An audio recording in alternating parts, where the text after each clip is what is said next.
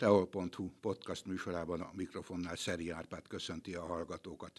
Teszem ezt abból az alkalomból, hogy a kezem ügyében van egy igen szép kiállítású, számomra módfelett izgalmas tartalommal rendelkező könyv, gyakorlatilag egy album, de bízom benne, hogy hallgatóink érdeklődését is felkelti.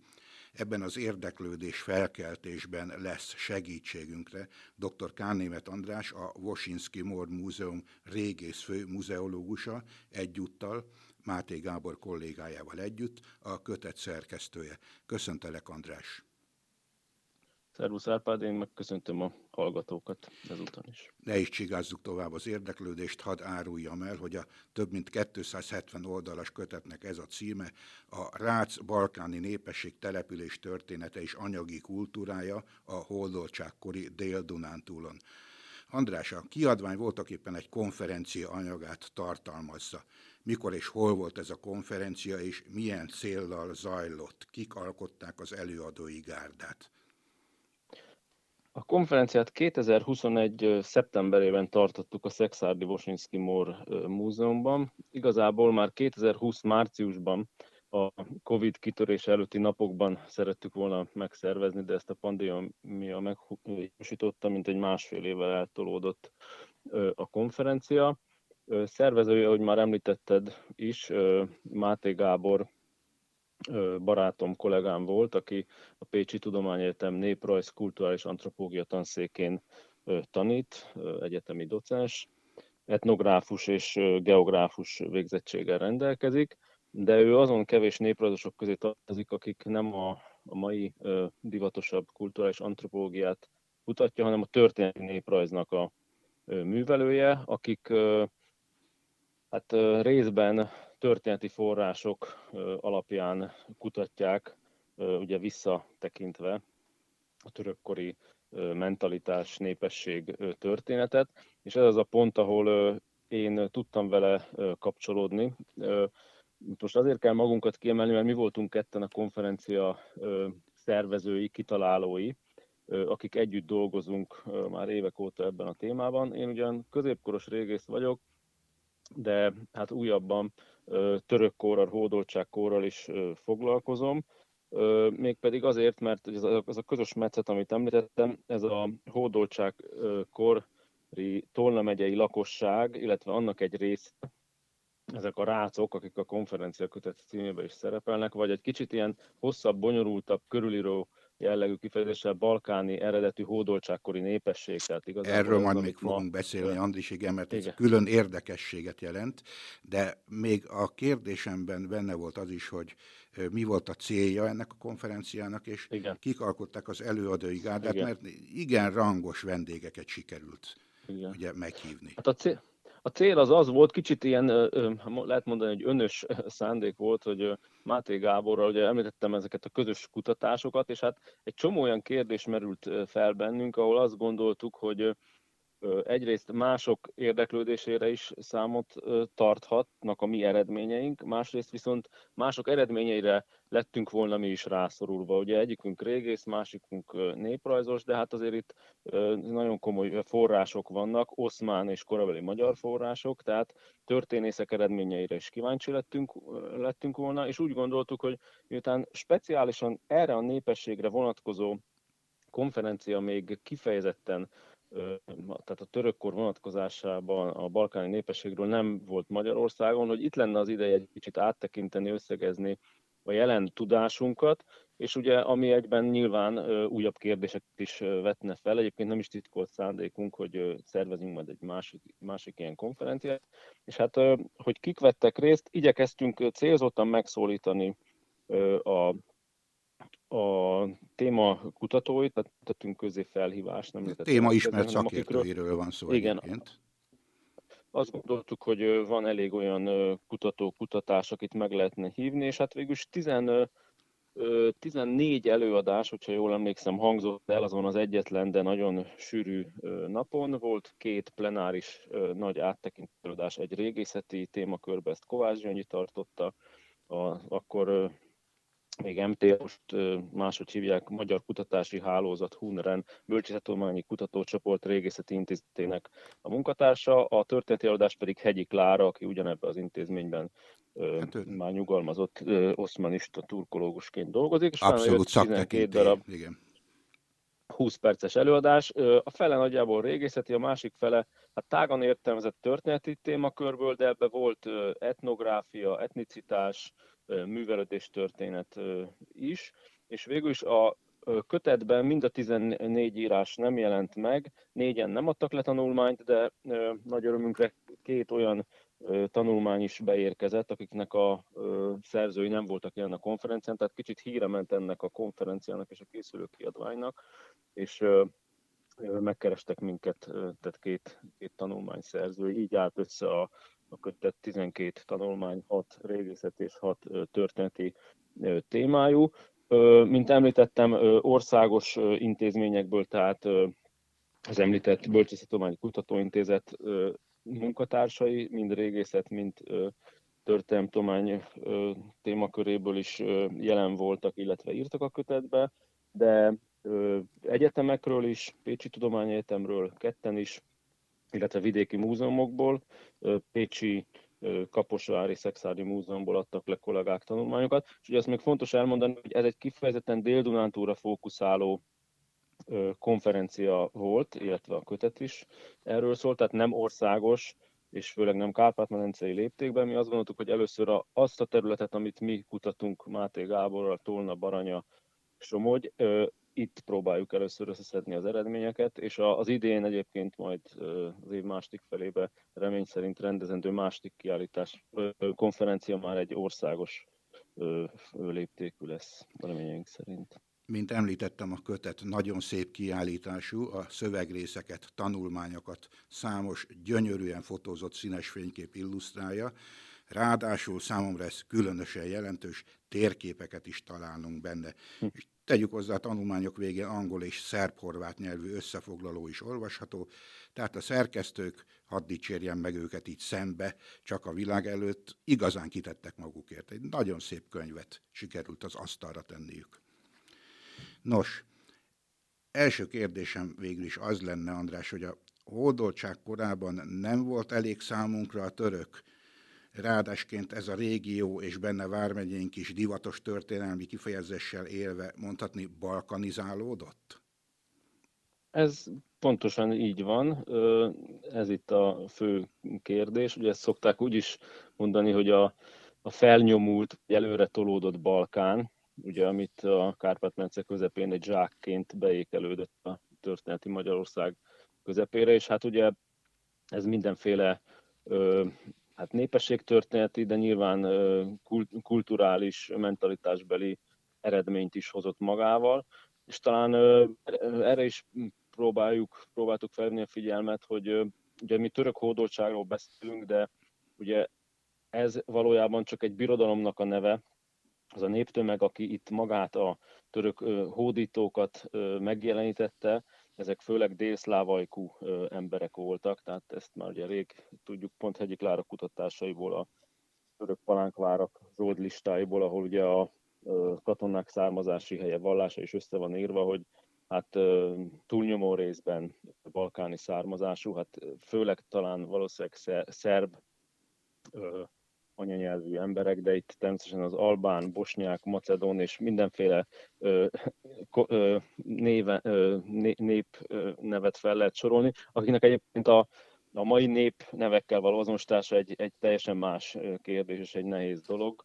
Máté Gábor tanulmánya pont az etnicitás kérdését járja van, körül, hogy kik, kiket tekintettek a korabeli ko- magyar igen. kortársak ugye rácnak, miért ez a népnév maradt meg ugye dülőnevekben is, mennyiben azonosíthatók mai szerb néppel ez a korabeli nép, és így tovább. Tehát igazából e, ez lenne itt az egyik kulcs, ugye, hogy különféle hát számítások, kutatások szerint Tolna megye lakosságának a nagy része a török kiűzésekor 1686-ban nem magyar, nem, hanem, hanem rác, tehát egy délszláv népi tömeg nyomult ide be, főleg a 15 éves háború, tehát az 1590-es 1600-as években zajlott nagy kontestált a nagy háborúnak, a szóháborúnak nevezett ö, időszak után tulajdonképpen az elpusztult magyar településeket, vagy azok területét, határát ők szállták meg, és ugye ők voltak azok, akik a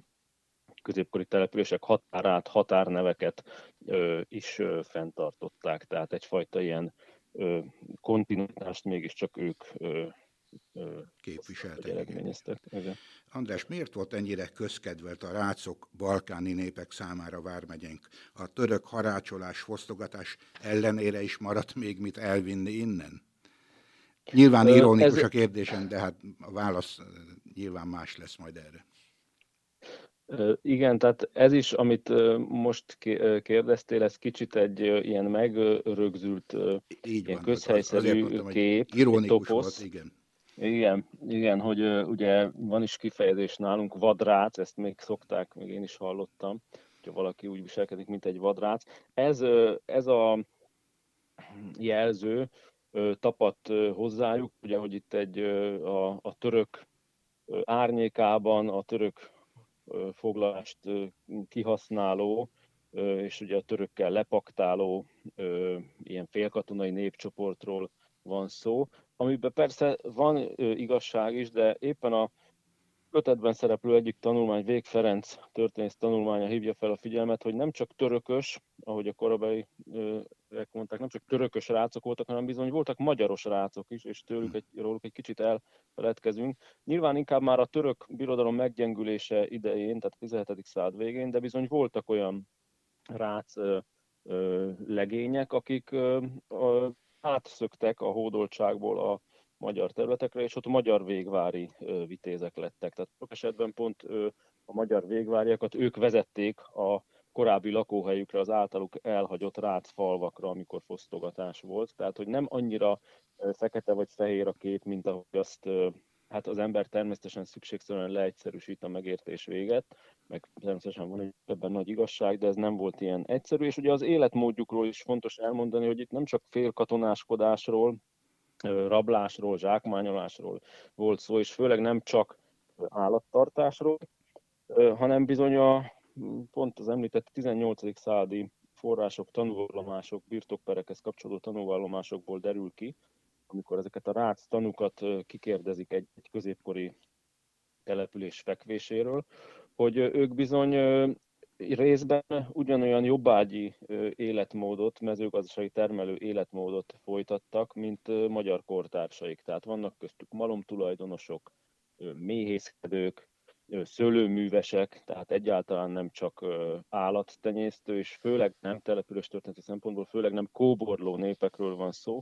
Ez egy újabb toposz, amit ez a kötet próbál kicsit ledönteni, hogy régészetileg azonosíthatók azok a települések, amelyeket ezek a rácok, ezek a balkáni eredetű népek laktak a törökkorban, ugyanolyan faluszerű telepeket hoztak létre, amelyeket régészeti módszerekkel, régészeti terepbejárással ugyanúgy ki lehet mutatni, csak hát egy kicsit nehezebb, mert a leletanyaguk kicsit nehezebben mutatható ki, vagy határozható meg.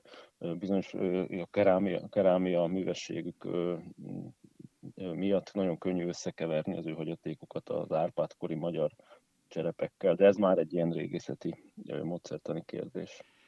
Erről is beszélünk majd, de most érkeztünk el ahhoz a kérdéshez, miután említetted, hogy még magyarok is rácokká váltak, és viszont, tehát tehetünk egyenlőségjelet a rácok és szerbek nev, megnevezés közé, vagy a helyzet ennél bonyolultabb, szerintem költői a kérdésem. Ezt azért is kérdezem, mert az egyik tanulmánynak, már említetted, éppen az a címe, hogy kik a rácok, az etnicitás kérdései a 16.-17. században. Igen, valóban. Mi azért is használtuk ezt a szót, mert a korabeli magyar források a mi vidékünkön, tehát ez fontos elmondani a dél túl vonatkozásában, a 10. században egyértelműen többségében rácokról beszélnek, de természetesen van adat egyéb bosnyákokról, bunyavácokról, oláhokról és, és egyebekről. Itt most mi a számszerűen leggyakrabban említett nevet mondtuk.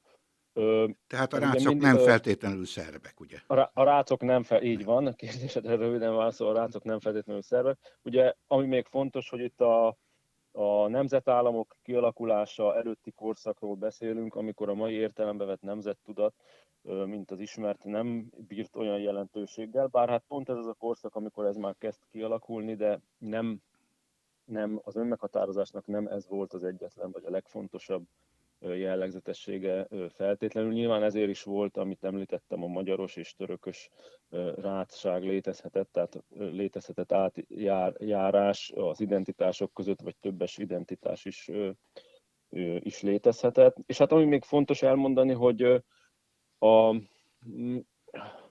a, az egyes településeken, a, ugye 150 évről beszélünk lényegében a hódoltságról, létezhetett, lehetett több szintű, több rétegű, több periódusú megtelepülés is. Tehát nem arról van szó, hogy itt mondjuk a 16. század közepén vagy végén bejött egy elpusztult magyar falu területére egy csoport, hanem a különféle hadmozgásokkal, amik azért ugye néhány évtizedenként voltak, elpusztulott ott az a település, ami kapott esetleg egy újabb telepes csoportot néhány évtizeddel később. És ezeket leválogatni a nagyon kevés forrásból, és a szinte ismeretlen régészeti leletanyagból természetesen nagyon, nagyon nehéz. Tehát ez igazából Gábor, Máté Gábor részéről ez a tanulmány is egy problémafelvetés, ami szerintem majd meg fogja termékenyíteni a későbbi kutatásokat. Tehát nagyon sok részkutatás, különféle korszakok és területek vonatkozásában ez még nagyon módosíthatja a képet, azt gondolom. Viszont azt azért tudjuk, legalábbis jelenlegi ismereteink szerint tudjuk, hogy szűkebb pátriánkban, vármegyénkben, mely területeken, helyszíneken telepettek meg rácok, ugyanis előttem van a térkép a, a könyvből, a hódoltságkori balkáni népesség jelenleg ismert település, telepei Tolna megyében.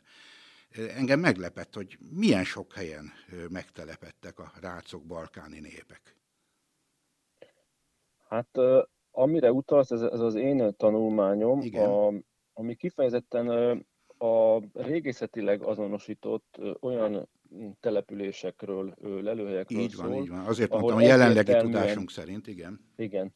Ahogy, ahol egyértelműen, tehát biztosan van olyan ö, leletanyag, amelynek ö, egyértelmű ö, balkáni párhuzamai vannak. Ugye ezek a régészeti párhuzamok eddig tehát két jelenségcsoportra kell felhívni a figyelmet. Az egyik a már említett palánkvárak, ahol említettem ugye, hogy a zsoldlisták alapján egyértelműen balkáni eredetű katonák állomásoztak. Ezt tudta is eddig a kutatás, tehát a magyarországi újonnan létesített török palánkvárakban főleg ilyen lakosság volt, és természetesen ők laktak a várak alatti úgynevezett várai a településeken, ugye ezek nagyon pici palánkvárak voltak, néhány tíz méter oldalhosszal, és ugye a, ezért megtelepettek a palánkvárak körül, és mint a Gálatilla igazgató úr által feltárt szexált palánki erődre, ha gondolunk.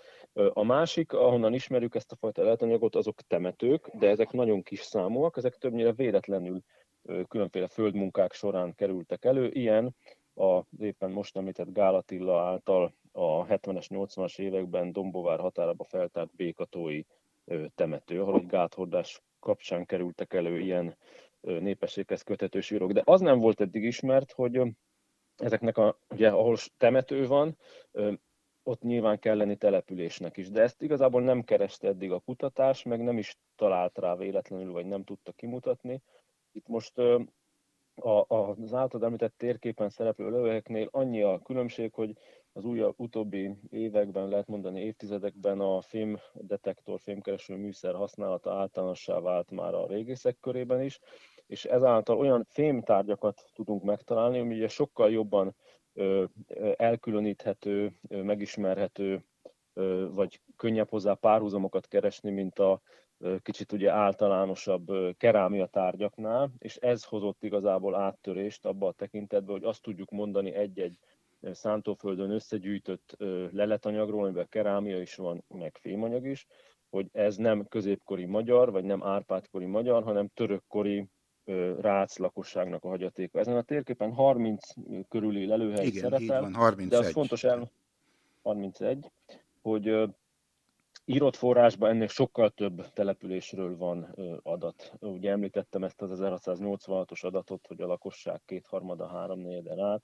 Nem tudnék pontos számot mondani, de azt mondanám, hogy a középkori Tolna megye egykori településeinek mondjuk a nagyjából ez a szám lehet igaz, 60-70 százalékának a határában, a törökkorban, tehát a hódoltság 150 éve alatt, de annak is főleg a második felében, a 17. században hosszabb vagy rövidebb időre biztos, hogy megtelepettek ilyen balkáni eredetű népek. Tehát ez nem feltétlenül azt jelenti, hogy az elpusztult magyar falu határát ők lakták 150 évig, hiszen arra is van adat, hogy rátelepszenek egy létező, még helyben lévő magyar közösségre, és ugyanazon a néven, települési néven futnak tovább, tehát a Magyar Tamási mellett van adat Rácz Tamásiról, vagy Magyar Ozora mellett Rácz Ozoráról, tehát ilyenre is van példa, de olyan is van, hogy egy teljesen elpusztult magyar falu határában megtelepszik egy Rácz közösség, nem ad új nevet a falu határának, hanem ugyanazt a nevet viszi tovább, és az, amire már utaltam, hogy ők,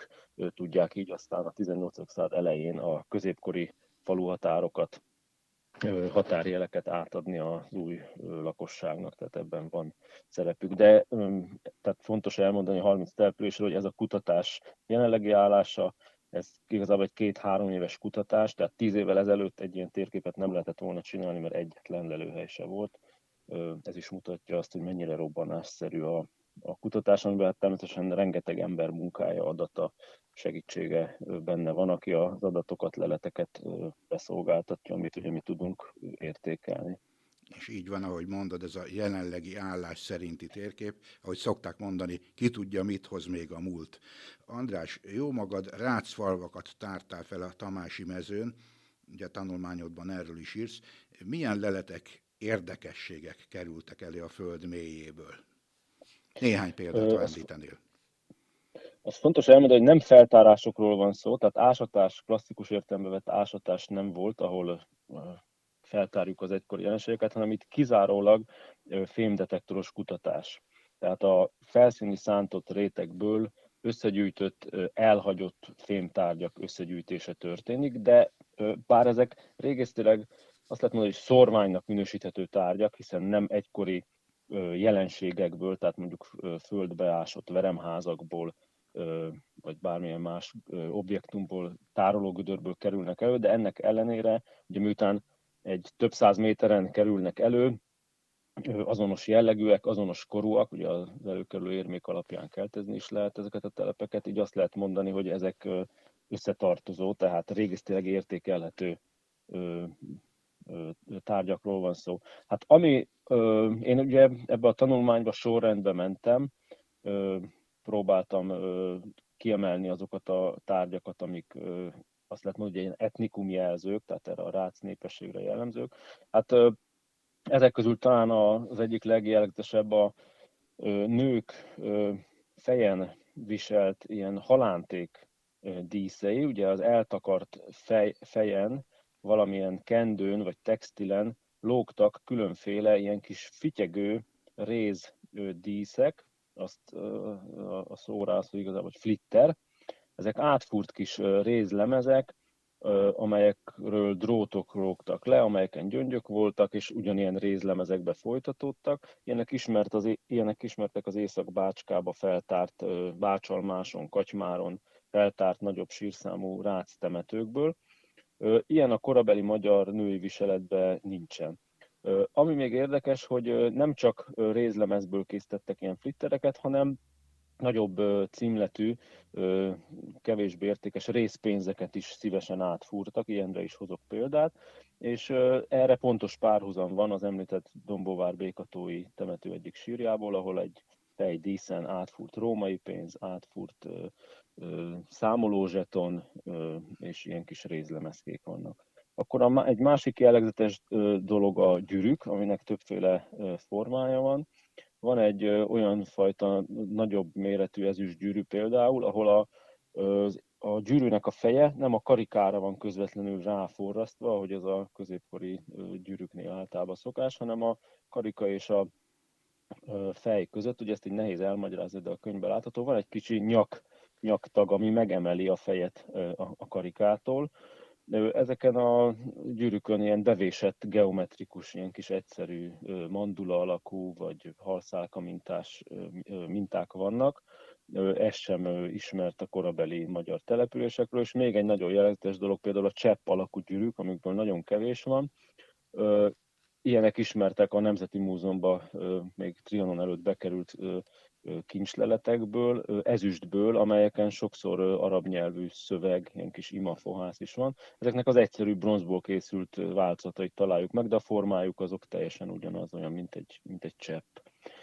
Akkor ugyanígy említhetők különféle kapcsok, valószínűleg palást, tehát vagyis nem, nem palást, nem felső ruha mente összekapcsolásához szolgáló alkatrészek, illetve egy ilyen S alakú akasztó. Itt lehet, hogy inkább kor divatról van szó, tehát ezek nem biztos, hogy feltétlenül etnikum jelzők. Én ezeket végigmentem a tanulmányból, hogy mi az, ami etnikus, és mi az, ami a korszakra jellemző inkább, tehát akár magyarok is használták. Itt most én azt próbáltam kimutatni, hogy a 17. századi rácok által lakott faluhelyeken mik azok a jellegzetes leletek, amik előkerülnek, és aztán ezek közül majd a későbbi kutatás esetleg kimutathat olyat, amit, amit használhatott etnikumtól függetlenül bármilyen lakosság. Még egy dologra hívnám fel a figyelmet, ami hónapműtárgya is volt, egy préselőtő, egy téglalap alakú bronz préselődő, amin geometrikus minták vannak.